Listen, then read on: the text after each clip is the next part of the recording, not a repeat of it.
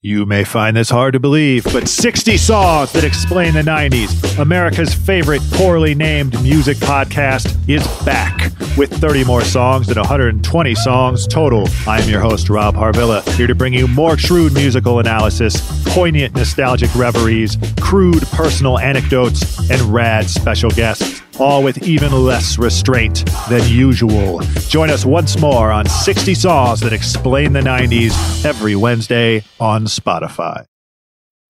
This episode is brought to you by Mint Mobile. If you've had it with your overpriced wireless plan with its insanely high monthly bill and unexpected overages, then listen to this. For a limited time, wireless plans from Mint Mobile are $15 a month when you purchase a three month plan. That's unlimited talk, text, and data for $15 a month. Wow, right?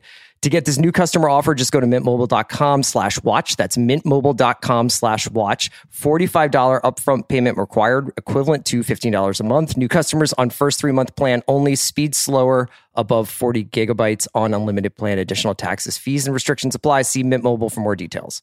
This episode is brought to you by Cars.com. When you add your car to your garage on Cars.com, you'll unlock access to real time insights into how much your car is worth. Plus, view its historical and projected value to decide when to sell. So when the time is right, you can secure an instant offer from a local dealership or sell it yourself on cars.com. Start tracking your car's value with your garage on cars.com. I need support staff to clear the room. Stand up and walk now. Hello and welcome to The Watch. My name is Chris Ryan. I am an editor at TheRinger.com and joining me on the other line, the number one TV podcaster in India if there were two Indias. It's Andy Greenwald. I thought you were going to ask me how I was doing so I could say, I don't know, who cares? Andy, it's great to hear from you, man. I'm uh, doing this pod from Philadelphia, pretty happening town, famously. Uh, we're recapping the latest episode of Succession, which everybody just watched. It's great to see you. What an episode, man. Feeling Virginia Woolfy tonight. Do you think? Well, yes. I mean, this was one of those. Uh, for a minute, I was like, okay, so this is the pause before the storm. We're just sort of going to circle the political wagons. We're going to get some good conhead content. We're going to do the thing that Succession does better than any other show, which is just gin up a reason for an international billionaire to just be in an apartment in Yeah. New York in November, and the sparks will fly, but they won't fly too high because we've got a bunch of episodes left to really light the conflagration that will end the series. And then Tom and Shiv stepped out on the balcony, and you can't sleep on this show. You know, you, just like the Celtics offense in the third quarter, you never know when fire is going to rain down. So we're recording this a couple of days early. You really have no idea. I mean, Friday night, Malcolm Brogdon could just forget how to shoot, you know? This is wonderful. Yeah, can we can we speak things into existence? I hope. Let's hope. I hope Um, so too. usually, Andy, what I do is I, I, I watch the episode and I, I Mhm. watch it again and I write down everything and then I present to you a, a neatly little packaged recap. But today I'm going to do something a little, pro. little different. Mhm. A little different. Recap in the form of questions because I'm here with my mom in Philadelphia. We've been watching a lot of Jeopardy, so I thought I would I would ask you a few questions Okay. about this episode of Succession as a way of recapping it. So this is not entirely chronological, but I thought I would I would start with this one because I feel like I know you pretty well, you know, and I think that you don't really there's not two Andys. It's like the Andy you get on the pod is largely the Andy that you would get in in a bar or at a, at a dinner or something like that. like India, there's really just one. There's just one. Um, so I, my number one question, and I think you might be the, the best expert to answer this, is why is Tom so tired? I, really, I really felt seen by that, and I, I- you know, I knew that the first question would be Daddington related, even though Tom doesn't, in fact, know still that he is potentially about to become a father.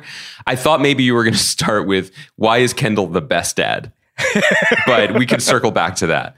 Um, I, I really, really respected both sides of that argument before it really, really escalated, like the Anchorman fight, because Uh-huh. I too have been extremely tired at social events that I was responsible for. And I have been partnered with someone who had absolutely no tolerance for my constant references to my current state of exhaustion. I also am someone, Chris, as you know, and you've seen, who used to live a little fast and loose with caffeine. Like you still talk to people. I've heard you talking to people about the time we shared a gentlemanly dinner and I ordered an espresso after dessert. I know. Like th- that was a legendary move by me. And so I really, really connected to Tom being like, tomorrow is going to be a big day, and I am pre-concerned about my my sleep levels. So I'm going to tank tonight in the hopes that it will guarantee me a richer tomorrow. And Greg's like, drink a coffee. Like nobody actually cares how you're feeling. Yes. Or, you know, as my therapist once said to me, you don't actually need that much sleep. so, you know, you could argue that the people who were working at Chernobyl probably needed different advice than that, but you know, I get it. I get it. So the serious answer to your question is he is emotionally exhausted. Yeah. So do you feel like basically he's he's this is an accumulation of emotional trauma from the last however long months year with Shiv and the ups and downs and the the betrayal and the Yeah. counter betrayal and then finally it seems to culminate when his cheeky gift of a scorpion is not exactly received with glowing reviews. Yeah, I mean, I think two things. You and probably all of our listeners have had experiences like this. Where you're like, oh, I'm not really sure if I should go to this event or if I should do this today. Like, I'm a little tired. And then when you go, you get as much energy as I got that fateful night from the espresso just by the enthusiasm and energy of others. And by losing your sense of self, you're present with what you're doing and you're not thinking about how you're feeling in your bones and body. But what's going on with him, yeah, is that he is no longer capable of, he can't be present because Yeah, I, I, everything I is thought it was him. interesting. It- it- they have a thing that they've done this season. I feel like more than seasons past, where even though we've got this compressed timeline and the episodes are essentially mirroring, I think that the the Norway retreat episode was different, but for the most part, the episodes are matching up to a day in the life kind of thing. Mhm. And the previous episode ended with Shiv and Tom kind of being like, we have now found uh, like a kind of stability in our cheeky, bitey, like barbed repartee Yeah. and deciding that maybe we do need each other and that we can be a power couple and we can be king and queen makers. And in the back of the car, it's like we're gonna do this, and it's like I love strategy, and they're they're they're very like fired up for this tailgate party that happens, which is what the uh, I believe the episode is called tailgate, and and then it's it it, it kind of does it doesn't wind back the clock at all, but Tom obviously wakes up with a kind of sobriety, an emotional sobriety that I didn't really expect throughout this episode. And then it obviously the dam breaks. Like I, I think that that's one of the things that's so amazing is this season's been in a lot of ways a portrait of their marriage. I mean, it, Yes. it's been one of the dominant storylines and one of the consistent beats that they return to, and to see it all accumulate and then and then kind of overflow there was was really awesome.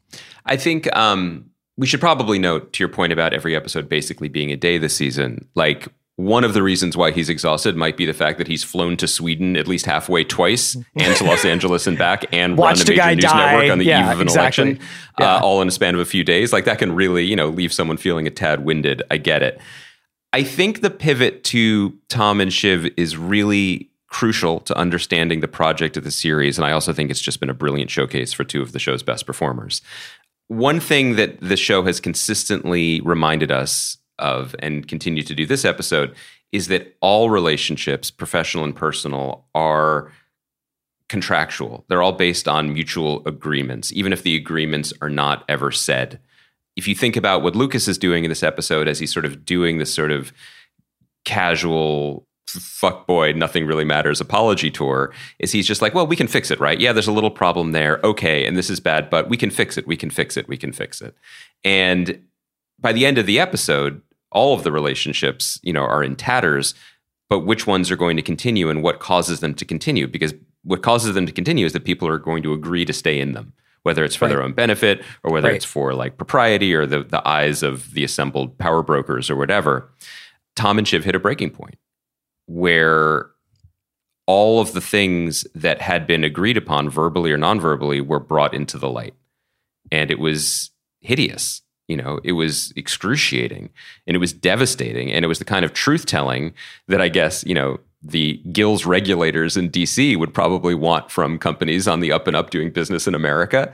Don't have a lot of faith that that's what will happen. So it was really interesting to see that it was a personal bond a personal arrangement that fractured and splintered so violently before any business one ever did. And I think that that is a reflection of what the show's kind of cynical worldview has espoused. So here that leads perfectly into my second question, which is actually a two part question. Oh, good. Okay. Well, I'm I'm on the. I, I didn't realize I'm I'm under the gun today. Is Shiv the Joker?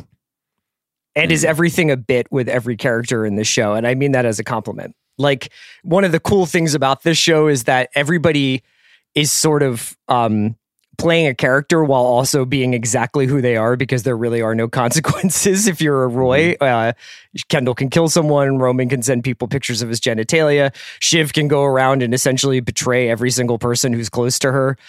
And uh, nothing really comes of it. Tom points this out, where he's just like basically, you know, like you're you're a tough a tough woman who's gonna act, never gonna have any real consequences the way I was. I was gonna go to prison. I was gonna lose my job. Everybody who's close to me is trying to cut my throat. So, do do you find it difficult to locate Shiv's true north, or do you think that that doesn't exist for this character right now?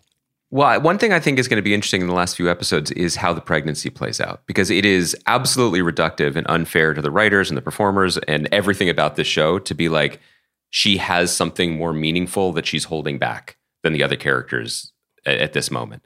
But it was interesting, and it was interesting to consider the role this this pregnancy played in that scene, right? When even before Tom says the most unspeakable thing you could say to someone like Shiv in this moment, which is that you know you you would be a ter- essentially you're a ter- you would be a terrible mother. So it's really Oh, good that we I thought I thought that would be I voted for Jokic. That would be the most unspeakable thing that you to me that would be the most unspeakable thing, but I wasn't in that circumstance. She has something that she is keeping in reserve. There is not just a She's got a secret. There's not just a greased slide down to a bottomless bottom, you know, which is what Kendall and Roman are revealing themselves to be. There actually is nothing there. There is no depth to which they won't sink. There is nothing they will not leverage or or do a 180 on. There's nothing. But Shiv has drawn a line, you know, by not throwing it back at Tom in that moment. The, a line was drawn. He doesn't understand that, and it's her right not to share it with him. But that was interesting. I was watching that scene, wondering if he was digging so deep into her with his claws at that moment that he would strike the part that she's holding back, or that she would then weaponize it or throw it back at him, and then she would win in a kind of mm-hmm. cheap, potentially, you know, probably I was going to say potentially unhealthy. Most of this relationship is unhealthy way, but she didn't. So I think that that makes her pretty interesting to watch going forward because it also brings the conversation back to do any bonds matter, which I think is what the show is on a very primal level actually about. And what, what, what what's your answer? I really don't know. I don't know. I mean, I, I I didn't see I didn't see this part coming. You know, I, I think this is also a testament to how strong the show is that there's so many moves to make. It's such like an, a vibrant chessboard with Logan off of it, with all these, you know, with in terms of uh, stra- uh, allegiances and strategies and and and backstabbing. I didn't realize I, I didn't expect the Tom and Shiv emotional story to kind of blot out the sun or the sons or the fail sons in this case for almost an entire episode. I think it's really interesting that it did, but I also just love the way this episode was very unsparing in its analysis of a very very corroded and toxic relationship that at any point in that argument like you could if you press pause after one of Tom's most devastating lines you could pause and be like, well, he's hit bottom. That's Yeah, it. Uh, yes, he's right. right. There's no coming she- back from that. Right. And she said something that took it even deeper. And she was right about him, you know? And then you go back to that scorpion at the beginning. And if you just keep rewinding the tape, look, they're both they're both guilty. They're they're both right about each other. And they both agreed to just kind of move past it for however many years they were together. And the deal foundered. This is what happens when a deal breaks.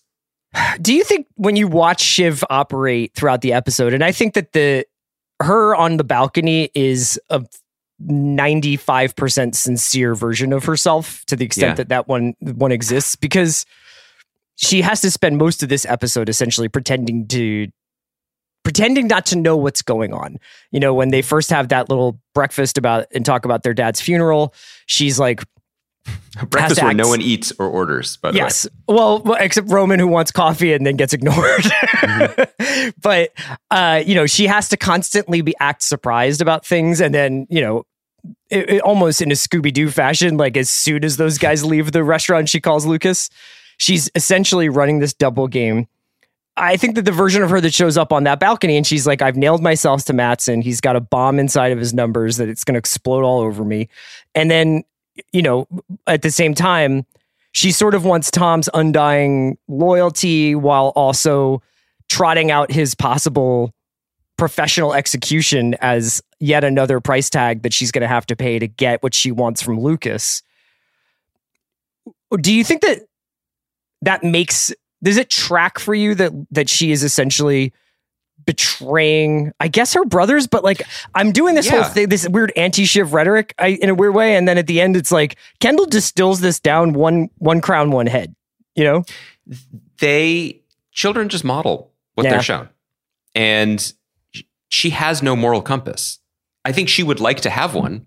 I think she would recognize the value in one i think that her longtime commitment to socially progressive causes you know on the background and Of margins of course. the show suggests that you know that that that sh- that that's important to her at least for appearance's sake but one of but this family's core belief that was modeled for them is that every everything is a everything's a game. Everything is expendable. Everything is a pawn. Nothing really matters. You can say anything to anyone and everyone bounces back up again and understands it. And that's the real ego of it. It's not that she's rich and Tom's provincial. It's that if you hit him or scratch him enough, he bleeds. And you're not mm-hmm. supposed to do that, right? If you look at the relationship between the siblings, the things they say to each other in one scene, in one episode, would fracture most well-knit families. And they and that's just one scene in one episode, and we're upwards of 30 episodes of this show. You know, it is just it's incomprehensible. yeah it's like it's almost impossible to speak roy unless you're a roy Exactly. It doesn't sound right coming from other people. It sounds like what it should sound like in the real world, which is horrifying. The other thing is that they were living in a like monotheistic universe where God behaved a certain way, and so they were behaving like God did, and everyone fell in line. God's dead. God mm-hmm. died on a plane in an airplane toilet. And so we're starting to see these little flickers of pushback from people who are like, I don't have to live under those rules anymore. And what you assumed was not just the way families are run, but the way businesses are run might not be. And that's in the Gerri and, and, and Roman scene. It's also just fundamentally, and I'm sure we're going to talk about this more. Roman and Kendall are catastrophically bad at this, especially Roman. Like it is Oh. shocking to see, right? Yeah. Like it's really being revealed. you think ken's bad too Ken, Ken, look at. I wish people. I wish we were on video because you you bought some Kendall stock and you're holding it. i Um, Kendall stock in the first season Yeah, he's bad at it. He's bad at it, and and he- you know he's trying to like horse trade like news coverage with your man. What's his name? Ash Zukerman's character. Oh, who We're so excited with Nate. He's we're, Yeah. first of all thrilled thrilled to have Nate back. Did you have closure on the Nate arc in at FanDuel because the numbers were really good at the start of the season? Well, I was just going to say, like later on in the pod, I was going to mention that, like, the fact that this show still can grab people from IR and bring them back into the game, like grab Nate, grab Rava, and it's not like, oh, well, this actor is busy or can't make it. So and Rava has one scene in like two seasons, and it's a great scene. Yeah, I mean, actors like to work. You know what I mean? Like, Sure. I, I, I know, I, I know Nate is also Robert Langdon on Peacock, but like, he could clear some time in his schedule. Right. Um, but yeah, like that. Like, I, I guess what I mean is specifically, and we should talk about the Kendall of it all, but just the way that he behaves in the party with Nate is another scene of people being like, "Hey, hey, man, this isn't how we do it anymore." You know, he's like, "You're not Logan." He says, "I'm not Gil," but the one that lands is that you're not Logan. and he's like, that's a good thing. That's a good. Th- it's a good thing that I'm not Gil and you're not Logan. Yeah, like he's at that's a good peace thing for it. the world. Yeah. I- can we uh, before we move on? I mean, maybe you're you're the one driving this ship, so I, I no, do is- ships, do ships get driven? co-piloting. Uh, yeah, Um, by a captain usually. yes, I think that um, we're co-piloting, but I think in my understanding of airplanes, there's two steering wheels, but like well, it's kind of like in, the movie Flight, where Denzel's Mm. character needs to sleep off his orange juice and vodka hangover, so he flips it over to the other dude, to Brian, Brian Geraghty. Geraghty? yeah, my guy. Um, okay, I, I did just want to pause and say the Tom and Shiv scene is extraordinary. Like, it is absolutely extraordinary, and you and I have been on the front lines of this, and people have heard this that, like, you know, over the last 10, 15 years, We've done such important reporting. We have done matter. important reportage. No, but this idea that oh, all the good writing went to television, and all the people who used to write movies and whatever and playwrights, they're all writing for television, and and you know we could discuss that whether that's true or not, or whether that's borne out in shows like the Robert Langdon Mysteries, whatever. My point being, this kind of scene, this kind of emotionally searing scene that is an accumulation of two fully realized characters being brought to life by brilliant performers just ripping the skin off of each other. That's movie shit. That rarely, rarely happens in TV, even though, as we've said, the accumul- accumulation of character work over time can lead to incredible discoveries and incredible revelations like this. Part of it is that in a final season, you know they're playing out the clock. They, they don't need to walk any of this back and you can feel it in the writing and in the performances and that's usually something that's only the providence of movies. But like if you think about scenes like this we're like I- I who's afraid of right. virginia woolf? You're talking about like marriage story. You're talking about like uh, basically any movie with michelle williams not the Fabelmans for the last 20 years. Like Yeah, before- that's where these scenes exist. Yeah, before midnight. You know, like like yeah, right. before midnight blue valentine like that that was wild. It was great to see this in a tv show. Really i don't know it was it was, elevating even though it was devastating I hope you're right. I think that there are certain moments on this show that are so significant, even to the fictional world and the fictional reality of the show, that they wind up standing the test of episodes and actually changing behavior. But there are lots of moments that don't, you know? Like, I think a lot of those moments hac- actually have to do with action. So, whether it's Kendall participating in the death of another human being or uh, Logan passing away or whatever it is, it actually it, needs to be something that takes place outside of the rooms where these conversations happen. Because I think when you kind of one thing you do is you go around on the carousel and it always starts again. And like I, I, I agree with you. And I didn't, you know, we haven't seen the scenes from next week, but I wouldn't be surprised if Tom and Shiv were somewhat arm in arm Well, in next but I think that, that but I think that's significant because I think the show is saying something about people's willingness to accept the familiar even if it's painful and what we cling to, you know, and how actual change is incredibly hard even in the face of, you know, devastating revelations like the ones that we saw. I I don't think it undercuts the strength of the scene. I guess what I mean is I guess I'm arguing two different things at the same time. And so take away the like what this means for these characters in the larger project of the show. I just mean that if you were to do a, really really bummer city supercut of the major Tom and Shiv scenes from the last few seasons, you know, her asking for an open marriage on their wedding night, the time Oh, when yeah. they were on the having the picnic on the beach when he's like, I just think maybe I would be a little less sad uh, Yeah. without you. Um, up to the stuff this season when you know they're playing Bitey and talking about earlobes to this scene, it's just some of the best emotional screenwriting, character-based screenwriting that I can remember. It's and it's so stunning. cool. And the difference between TV and movies is that you can have Tom and Shiv be a C or D plot for three seasons and then make it a A minus plot or a one A plot 'Cause- in the fourth season. You know what I mean? And I really, I mean, I, I texted this to you after we both watched the screener that like I thought this was a, a B episode of Succession, which you know probably goes but, without but saying. with a Hall of Fame scene. Yeah. Yeah, but but a B Succession is you know if you're grading it on a curve compared to other shows, it's probably automatically an A. But I'm just saying it's a it was a B episode which they've earned. Take a pause, take a breath, circle the wagons, and then this yeah this A plus scene in the in near the end of it kind of blew up the whole thing and really reframed what I was what I thought I had just been watching. There was, a, I think, another A plus scene. Maybe not one that's going to be dissected the way that Tom and Shiv's was, but the the Lukas Kendall showdown in this apartment was gonna is gonna go down as one of my favorite moments on the show for a variety of reasons. Maybe because you should put that on a cup. is is definitely going to be like a line I integrate into my daily.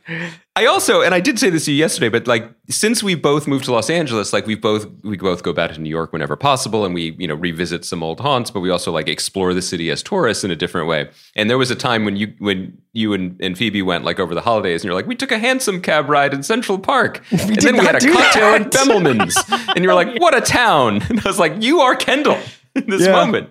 You should put that entire experience on a cup. Yeah. you love it. you sell it in a head shop in Rotterdam. Yeah. Um, here's my thing with Kendall. Did Kendall even the series with Mattson after coming home down one? Um,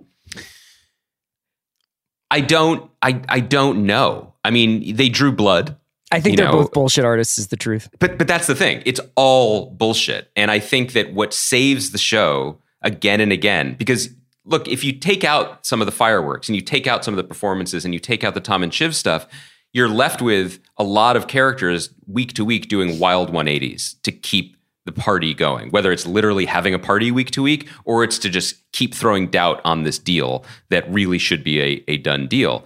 I think broadly speaking, you and I are in agreement that the fact that we are noticing that and feeling that might be what Jesse Armstrong was noticing and feeling, and why he made what continues to feel like the right decision to end the show. Um, but I think largely that is also what this season is trying to, to show us that it doesn't matter who buys who.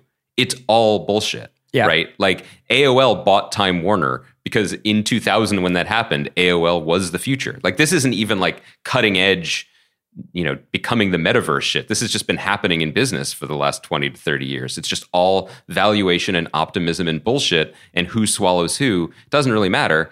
You're going to end up with hundreds of people on the wrong end of a zoom call from greg. Like that's the real result and i thought that was very intentional that that was there. But as long as you have these forever rich douchebags just cockfighting in a penthouse who cares? Literally Yeah. who cares? And that helps kind of me buy into the fact that even frank is like okay Like reverse Viking. Let's do it. Yeah. okay, sure, right? The action's the juice, right?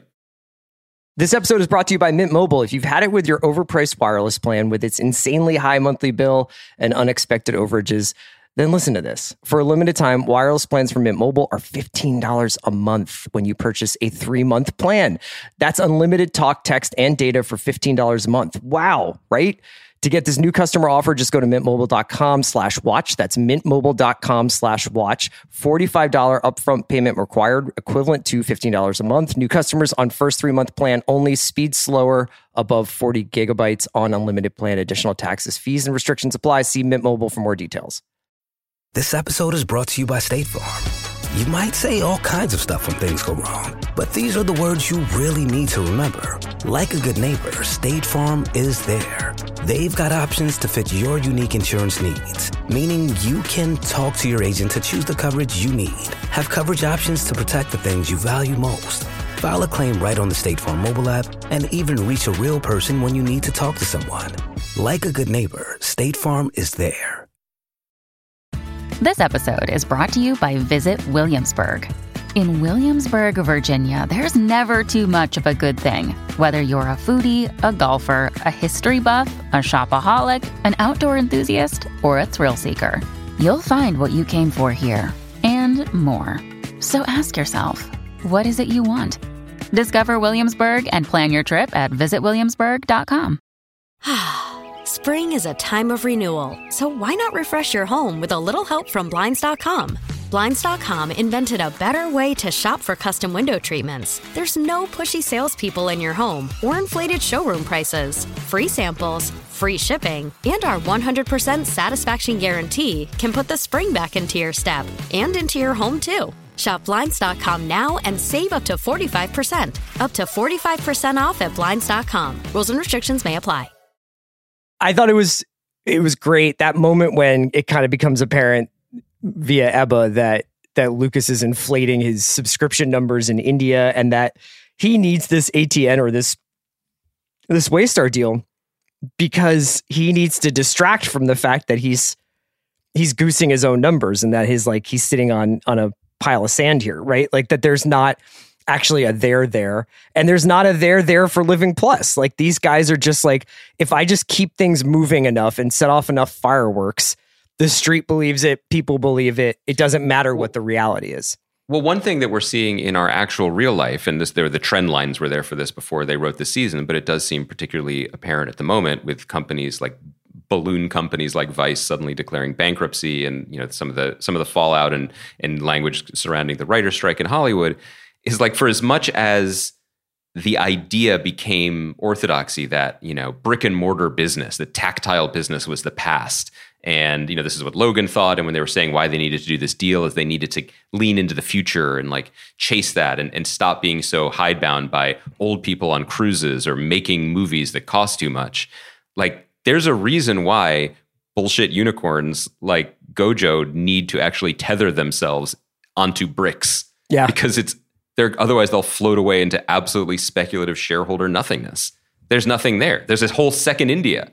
It's all made up, right? And so they need each other each to protect their own illusion, which Chris is kind of like why Tom and Shiv need each other too. Boom, done. Podcast Nice over. Thanks. You know, I'll see you I- next week.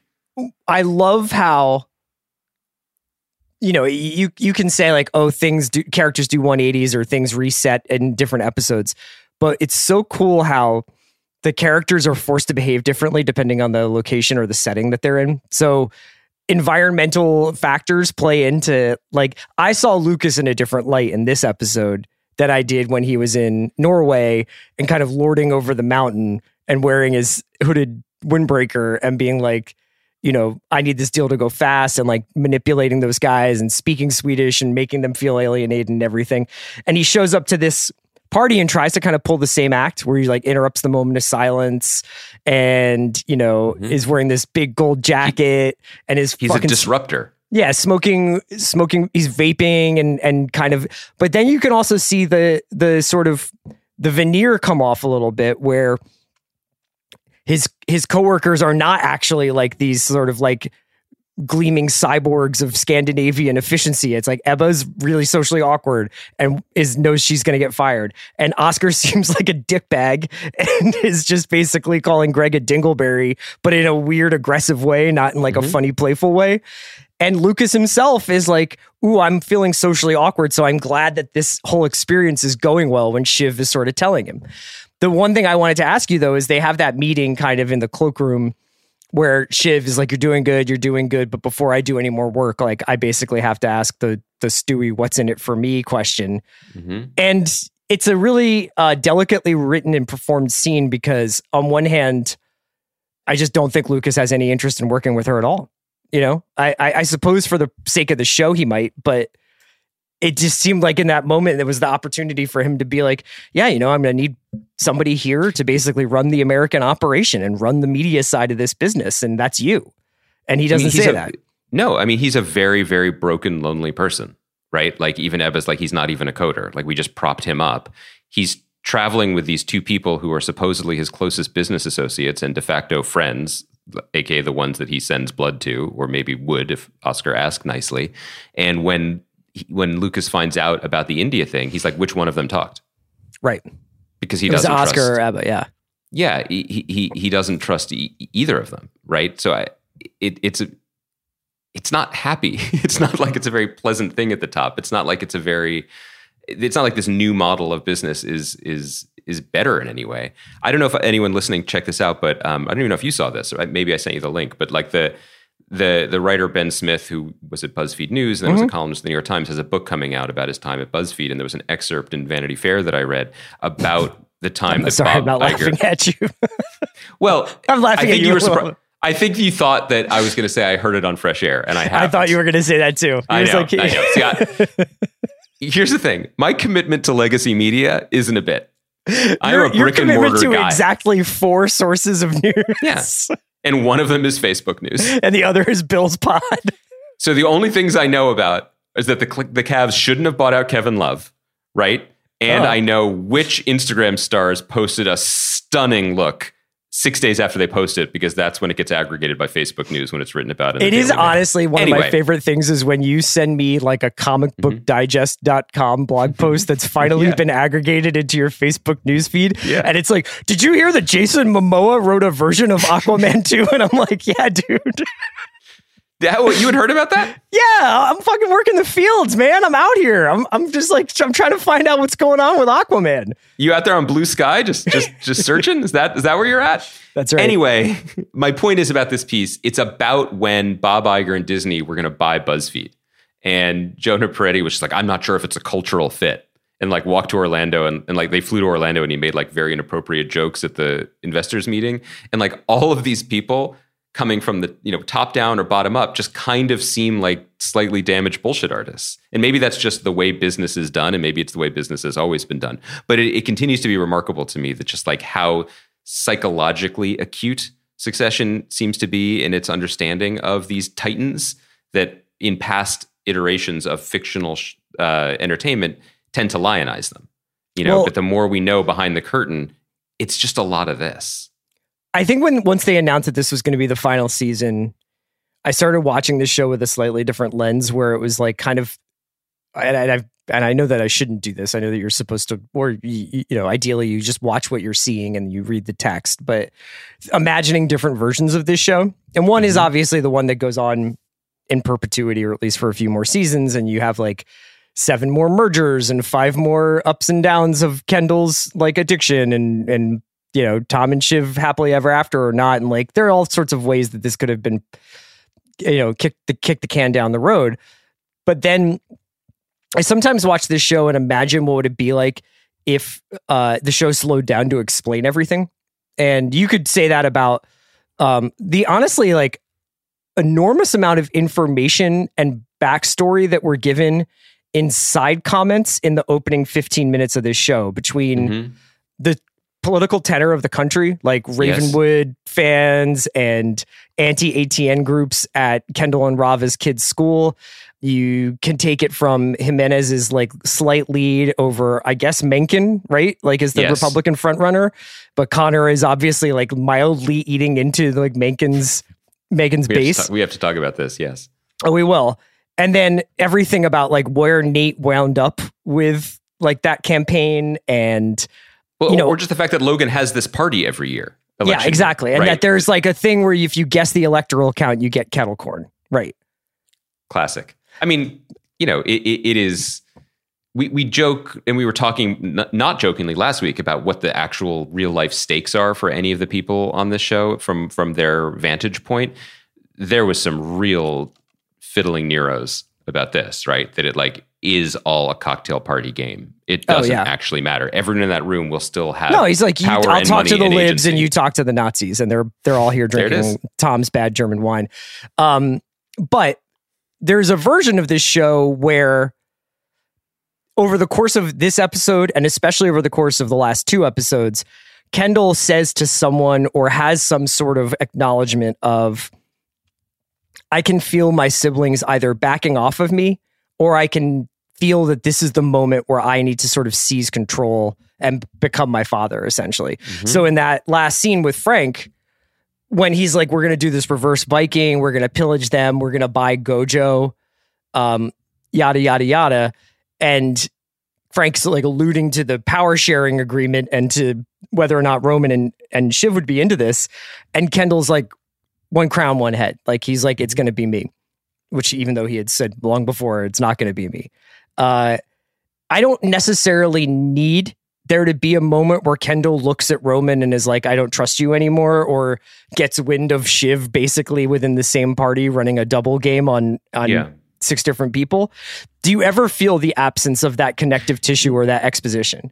No, because everyone is true to who they've always been. Like Kendall has always been relatively dismissive of Shiv. I think he likes her, but he is continually for this many years, including up to you know when they were when they were arguing over literally the succession plan. You know, you were doing um, it was phony work, made up work for dad, right? Like you've never actually worked in this company, you don't belong here. Like he's been consistent in that. The Roman thing, I mean, the there was a betrayal at the Living Plus event that is that was interestingly hinted at here, where, where Roman's like, sorry about getting wobbly, but you know, blah blah blah. But he says it at the breakfast where no one eats the pastries. So that's always, I think that's been there, and I think they all seem to understand that it's always a game of individuals, but that they like to pretend to be together. There was that moment when they were buying Pierce when maybe it was real, but once their dad crashed that party, that was over with. I think the other thing that is worth noting here is that the show I think has always been pretty savvy and consistent in its portrayal of Kendall as an addict. And it what I mean is he doesn't need to be using to be displaying delusions of grandeur. You know, or or or he he he could not possibly be more lost in the sauce at this moment. Uh, it's really not that different than when he was almost drowning because of too many limoncellos, right? Like you see it. The beginning with the Rava scene was imp- really important. And I'd be really curious about the conversations in the writer's room about that because we left last week being like, oh, maybe he is the prince who was promised. Uh huh. Like, because his performance with the Living Plus stuff was remarkable. It was charismatic. The street loved it. It also was not like his father, right? Because it was a, it, it was exactly what he thinks that he is. It, It was, was kind of t- a I little bit new thought it- agey. It, was a little bit a- disruptive. It, t- it took his weakness and made it a power. His weakness being his vulnerability, Yes. his erratic kind of wide-eyed dreamer bullshit and it turned it into an asset rather than a a a, a drawback. He moved markets with it. I mean, it, Yeah. that that is exactly right. And it, it felt like, oh, this is final boss form Ken. Like he figured it out to turn his weakness into a strength. And then we begin this episode with a scheduled meet on a West Village street with his ex-wife about their daughter being harassed because of something that he is responsible for. And it ends with him yelling about how busy he is and how important he is and how he's doing it all for the children that he may we may likely never see again. Uh, Of course, they may have been in the next week on Succession at the dad's funeral. We don't know, but he is who he is, and they all are who they are. And what's kind of interesting and damning about that is that's why Logan succeeded, is because he was absolutely, unfailingly exactly who he was always. Right. And who he was is the the poor bullied kid who wanted to get revenge on the entire fucking world for thinking he wasn't good enough. That got him to where it got him, and you Yeah, and it's like, why he doesn't like people telling him what to do in Living Plus advertisements when they're giving him direction about like, oh, sound happier or sound warmer or whatever. And he's just like, fuck off, you know? and and he died alone and hated in an airplane bathroom, but also worth billions and et cetera, et cetera. And so everybody just is who they. I mean, I, I, I that makes me think of what you were saying before about where Tom and Shiv may end up at the end of it. I I do think one of the most like kind of um, subversive things this show could say is that no. What what was the Seinfeld mantra? Like no learning, no growing, no hugs. Yeah. Yeah. I mean, But do you think the that it's a condition, condition right? of watching modern television that we're expecting there to be growing? Do you think we need somebody to look and say, I'm I'm not a bad person? Like, do you think we need those easy lessons? Or do you think it's the show try to have its cake and eat it too, where it has these searing emotional moments like Safe Room or even the fight between Tom and Shiv tonight, and then it can also be like, but let's sort of like sort of wipe away the whiteboard here. You can see the outlines of the writing, but we're going to now start again at zero. Like, I'm not saying that the show doesn't cons- isn't consistent. Gerri is acting consistent with someone who has been harassed by this guy who she also has this weird codependent relationship on with, and I, even her her sort of suggestion of like. I basically could have gotten you there, right? She's like, I could have mm-hmm. gotten you to the top here. Shiv too has got a moment where she's just like, I think I bet on the wrong person. I nailed myself to the Mattson cross. Kendall's the only person who's like, I bet on me and I'm either going to float or sink. I, I think that um, look, I, I love the show. I'm excited for the, the last few episodes, and I'm excited because it's going to be Jesse Armstrong's vision, his writing, and what he wanted to do, and his decision making. But if you pull back a step, this really is, to my mind, one of the most fascinating finales ever, um, because your question brings to mind something that we've referenced before in the podcast, which is what does a show owe its audience, and what does the audience expect of a show, and when the bill comes due. And we we often reference the kind of fractured or bifurcated ending of, of Breaking Bad, which in the spirit of Vince Gilligan, like let's make everyone happy and let's solve every problem, gave us both. It gave us Granite State for the people who were like, he Yeah. deserves to be lonely and punished. And it gave us Felina for everyone who's just like, let's go out with a bang. Let's or a series Nazis, of bangs yeah. emanating Yeah. from a car. Um, I don't think anybody think watches I- Succession for a happy ending, though. but I, that's the thing. What would a happy ending even be on this show? And in the same way that what would a happy ending be for something like Mad Men, which was also about how people are people in any era and kind of can't get out of their own way, it tried to have it both ways. Like, I'm sorry, this, I'm going to give a very, very general spoiler for the end, but just to say that, like, I, I, I think a truly happy but maybe not satisfying ending for a rapacious character like Don Draper probably would have been going to a, a new age retreat for a very, very long time and learning to live with himself. It wouldn't go. It wouldn't be going there to live with yourself to then invent a jingle that will revolutionize advertising around the world to sell sugar water. Sure. You know, and maybe that is in and of itself is interesting because ah, that's the human condition. Blah blah blah. So, but what is the correct ending here? It would be these people fucking walking away. Well, I know Right? that I have TV brain because I am now doing the same thing that I was doing during the end of Mad Men, where it's like anytime a character is in a car, I'm like, don't get in a car accident. And just like even on watching, Homeland when it just gets t-boned no matter what. but I I was just like watching Tom on the balcony. I was like, is this guy going to jump off the balcony? You know, like eh, there are. I think brain, yeah. because you're kind of getting towards this point where it's like it's not that death is the only resolution, but it is sort of like in the air. And I think because the show has played with these images of people falling, people drowning, people contemplating their existential sort of place in the world while staring out at this abyss of Legoland that they are both the master of and also completely subservient to. Like I I, I don't even know. I mean, like obviously I think that there was a through line through this episode of like this stuff about the uh, firebombing of an election of a of a campaign Mhm. office in Arizona that gets Just joked about just some firecrackers and I think a file cabinet, you know, had to go to the ICU or whatever. But like they bring that up multiple times. Obviously, the election is coming. We're coming out of a very tumultuous election in our own country that served as a backdrop, at least for the writing, if not the production of the season of television. So clearly, like there's going to be some stuff in here, but this show has never been about the quote unquote real world. You know, it's always been about the world Right, of this, the reality of this family. I think that's an important thing to flag because you know you and I were just we're just grabbing our popcorn, waiting for the Justin Kirk episode, both because we like Justin Kirk, but also because that means that the politics are being brought to the fore. And anybody who lived through one of the worst days of my life in uh, 2016 knows that like being up a couple points in the polls the day before the election isn't necessarily a harbinger of awesome things to come. This is why you got to Um, follow Haralabob on Twitter, man. yeah, you, the two of you, you were looking at the futures market. No, he was just Um, like, it's over. Yeah, that was. I mean, it was just a cool night in a lot of ways, but I appreciated his uh, his, his clarity of vision. You appre- I I appreciated knowing about 15 minutes before most people. I and and you know knowing that was also that was what twelve hours before my nose just started bleeding when I was driving my daughter to school the next morning due to like just intense stress. So I showed up looking like fucking Creed, except just someone who was punched by Creed.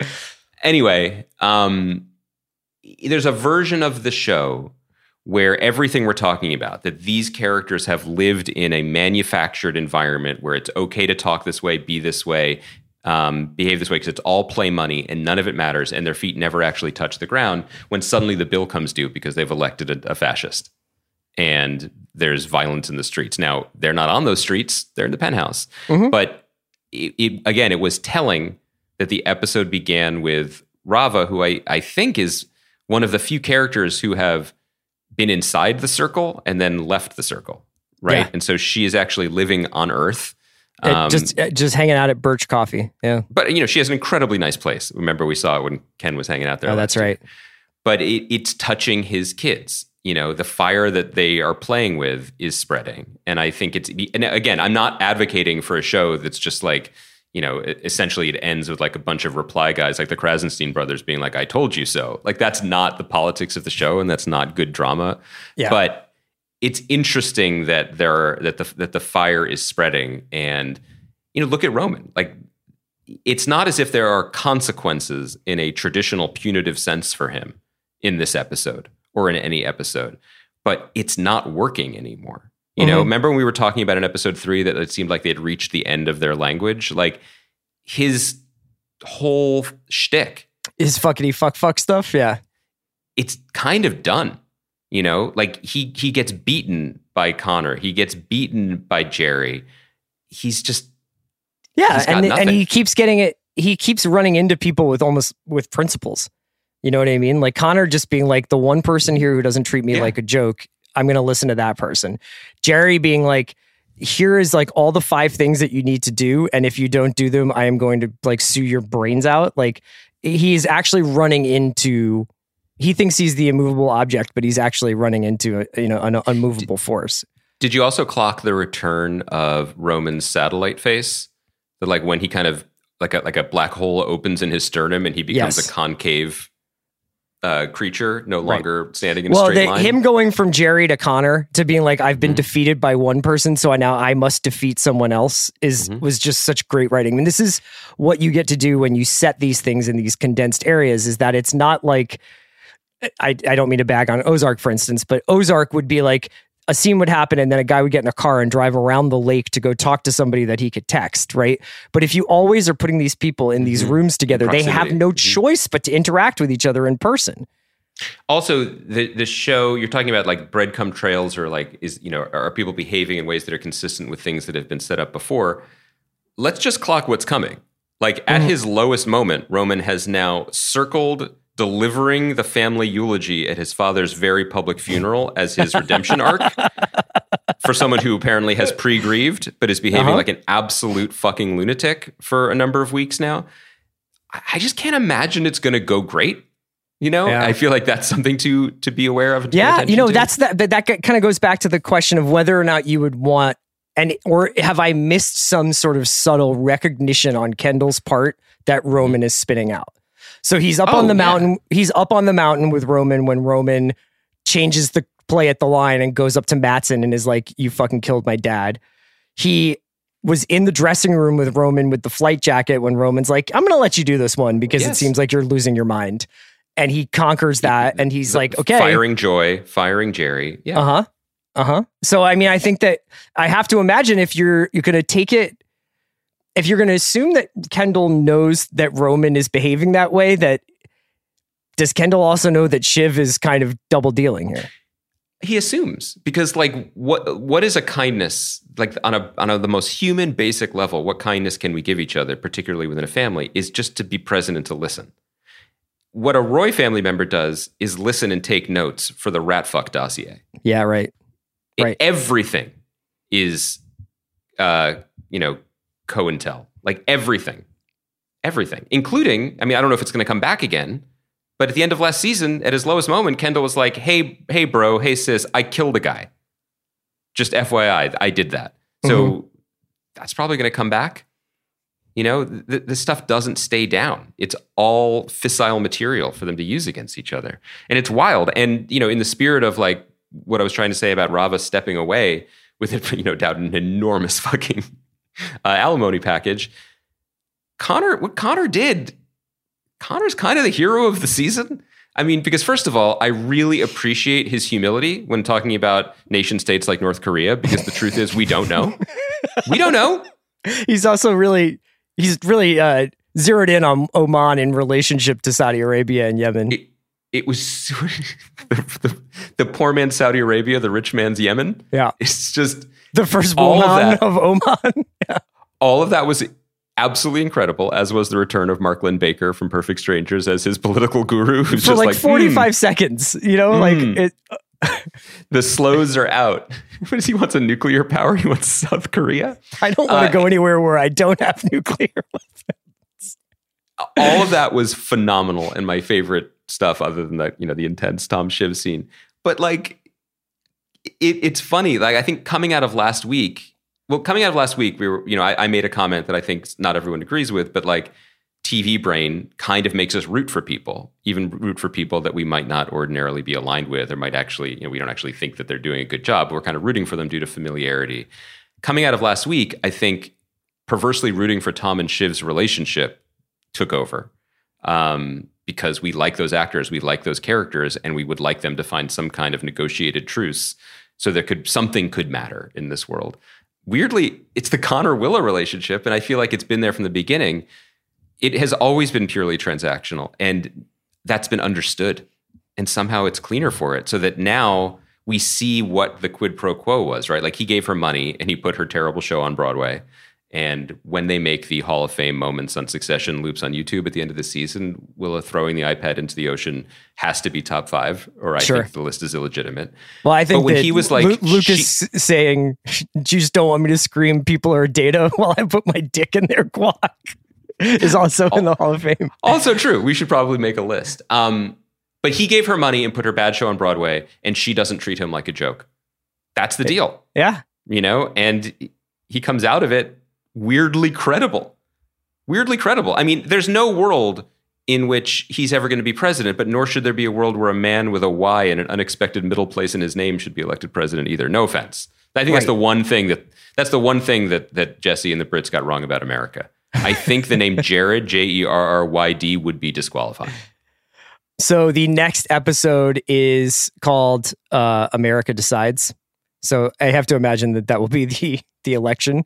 Whoa, where Um, do you get where do, where do you jump to that conclusion? Just deducing it. Uh, I Mm. can't wait to find out who our next president in Succession Land is. Thank you so much to Kaya McMullen for producing us. You- Chris, you buying Jimenez stock? You really think you think?